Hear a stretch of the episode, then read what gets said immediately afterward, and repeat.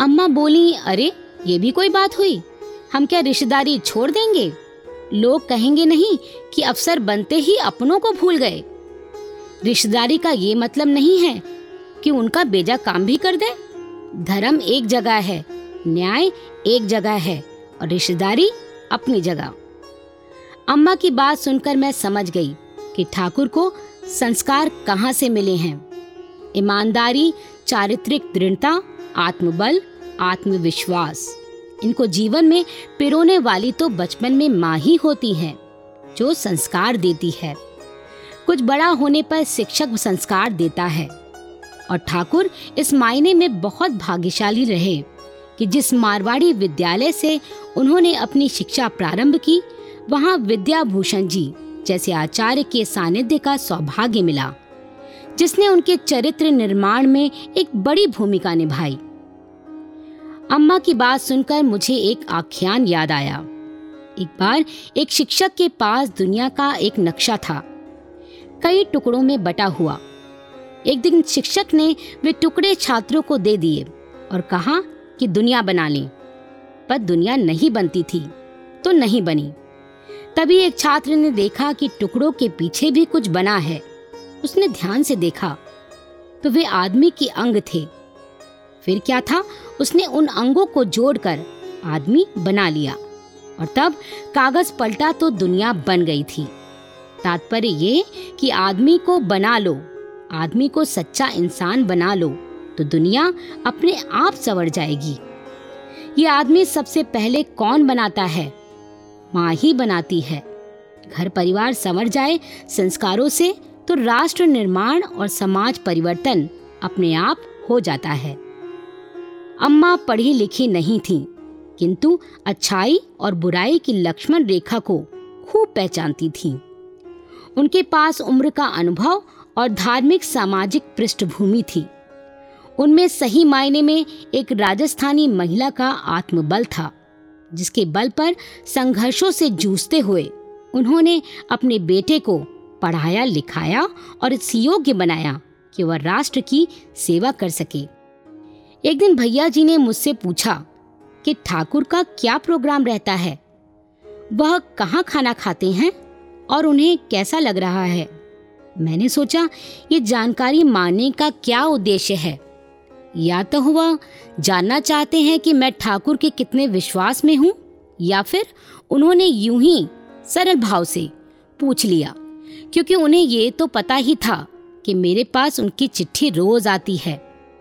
अभी ढाबे में ही खाते हैं। मारवाड़ी ढाबे बहुत अच्छे हैं। गद्दी के पास ही हैं। दूध वहाँ एक रुपये सेर मिलता है। किंतु कानपुर जैसा नहीं है। हाँ दाल में छौंक डालडा का लगता है, इसलिए गला खराब हो गया है। अब की बार कोई जाएगा तो देसी घी भिजवा देंगे। भैया जी बोले।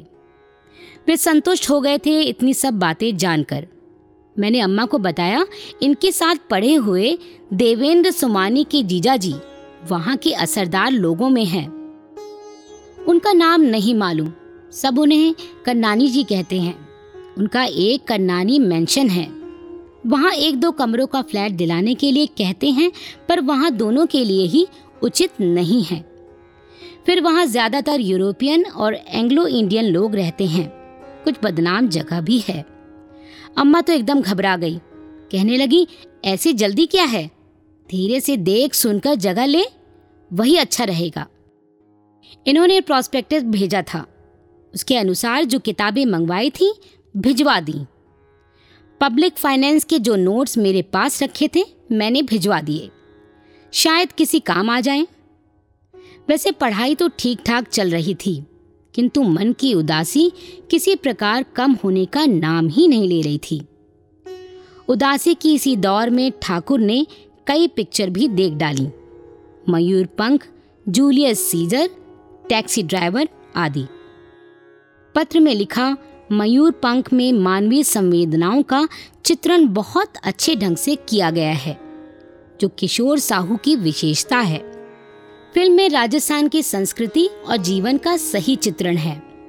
वहाँ के लोगों का रहन सहन, उठना बैठना, रीति रिवाज बहुत ही अच्छे ढंग से दिखाए गए हैं।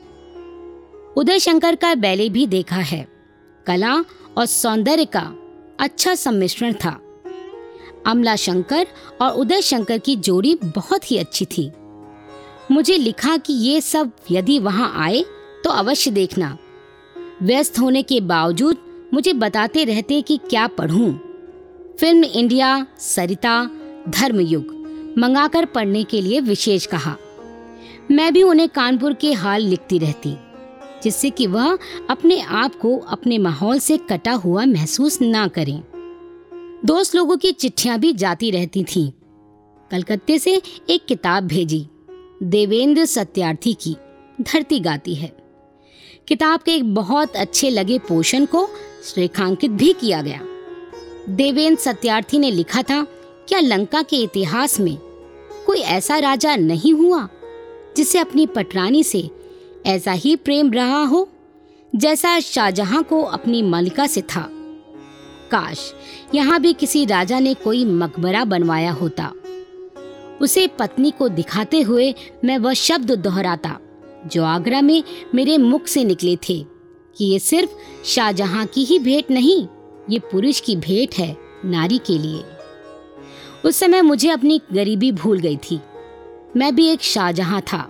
मेरी पत्नी एक मुमताज़ महल। रेखांकित हिस्से के साथ एक नोट लगा था। मैं अपनी सुशी को मुमताज़ से ज़्यादा प्यार करता हूँ। पता नहीं, शाहजहां को मालूम था कि नहीं, कि उसका प्यार दौलत के सहारे खड़ा हुआ था। और हमारा दिल की धरती पर। हमारे प्यार में दौलत की झूठी चमक नहीं है। वह दिल की धरती पर पनपा है और उसे देवताओं का आशीर्वाद प्राप्त है। इस नोट के द्वारा ठाकुर मुझे बताना चाहते थे कि इलाहाबाद की घटना एक भूला बिसरा क्षण मात्र नहीं था। वह स्मृति उतनी ही ताजी और जीवंत है जैसे डाली पर अभी खिला फूल। इधर मेरा ये हाल था कि एक पिघलती उदासी गहरी से और गहरी होती जा रही थी। कहा तो ये आलम कि दिन भर में एक क्षण भी खाली नहीं बीतता। और कहा अब एक पथराया सूनापन, लंबी दोपहरिया को घेर लेता था। जीने का जैसे कोई लक्ष्य नहीं था। कई बार मन करता सब कुछ छोड़ छाड़ कर, कहीं छोटी सी जगह मैं चली जाऊँ, जहाँ मुझे कोई ना जानता हो। और ना मैं किसी को जानती हूँ। सादा सा जीवन बिताऊं, सब झंझटों से दूर। घर में सबकी निगाहें जैसे मेरा उपहास करती लगती, क्योंकि हमारे व्यस्त क्षणों की साक्षी तो वे ही आँखें थीं, और वे किस किस दृष्टि से हमें देखती थीं, हम नहीं जानते थे। शायद लोगों का संशय था कि ऑफिसर बनने के बाद भी क्या हमारी मित्रता वैसी ही रहेगी? अपना सुख दुख अपने साथ लिए शहर से बहुत दूर। किसी देहात या छोटे कस्बे का जीवन मुझे बहुत खींचता था। जहाँ ज़िंदगी के कुछ दिन कट जाएँ, पर फिर ध्यान आता। मैं अकेली नहीं हूँ। अम्मा की जिम्मेदारियाँ ठाकुर मुझे सौंप गए हैं। वे बीमार भी हो गई हैं। उन्हें लेकर डॉक्टर के पास भी जाना होता था। निराश होकर बैठ जाना कभी मेरी फितरत नहीं रही। ये अलग बात है कि बादलों की छाया कभी कुछ देर के लिए अंतर के प्रकाश को मध्यम कर देती थी। फिर भी अंधेरे में रास्ता खोजना मेरी आदत थी। मैंने एल कर लिया था। उसी समय पता चला कि म्यूनिसिपल गर्ल्स कॉलेज में एक जगह खाली है टीचर्स की। मैंने भी अपनी अर्जी भेज दी। उम्मीद कम थी। फिर भी इंटरव्यू के लिए बुलावा आया। मुझे काम भी मिल गया। आठवीं, नौवीं और दसवीं कक्षा की लड़कियों को पढ़ाना था। कॉलेज में बीए के क्लासेस प्राइवेट चलते थे। बीए की लड़कियों को अर्थशास्त्र मुझे पढ़ाना था। मैं बहुत खुश थी। कम से कम दिन अब इतने लंबे तो नहीं लगेंगे। हमारा कॉलेज डीएवी कॉलेज के पास ही था। कॉलेज की प्रिंसिपल मिसेस आगा थी। बहुत ही सख्त किस्म की महिला। अनुशासन के नाम पर तो एकदम कठोर। कॉलेज में हॉस्टल भी था। मेरे साथ की दो टीचर्स, मिस डे और हेना, बरात से मेरी अच्छी दोस्ती हो गई थी। वे दोनों इलाहाबाद से आई थी और वहीं हॉस्टल में रहती थीं। क्लासेस से छुट्टी मिलती तो मैं अक्सर उनके कमरे में चली जाती। छोटा सा कमरा था, एक किनारे पलंग पड़ा रहता था, सिरहाने एक मेज जिस पर किताबों के ढेर या नोट्स की कॉपियाँ। एक छोटे टेबल पर हीटर रखा रहता था। टेबल के नीचे के हिस्से में कुछ डिब्बे। वैसे ये लोग खाना तो हॉस्टल के डाइनिंग हॉल में ही जाकर खाती थी, पर कभी कभी सूजी का हलवा या उपमा हम बना लेते थे।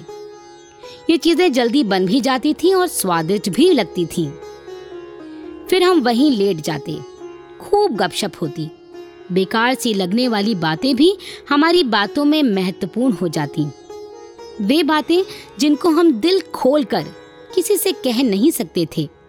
हमारी बातों का हिस्सा बन जाती थी। धीरे धीरे हम एक दूसरे के हमराज हो गए। कलकत्ता जाते समय हमारे बीच वायदा हुआ था कि हम दोनों एक दूसरे को रोज चिट्ठी लिखेंगे, ताकि बीच का अंतर महसूस ही ना हो और दोनों ओर की खबरें पूरी मिलती रहें।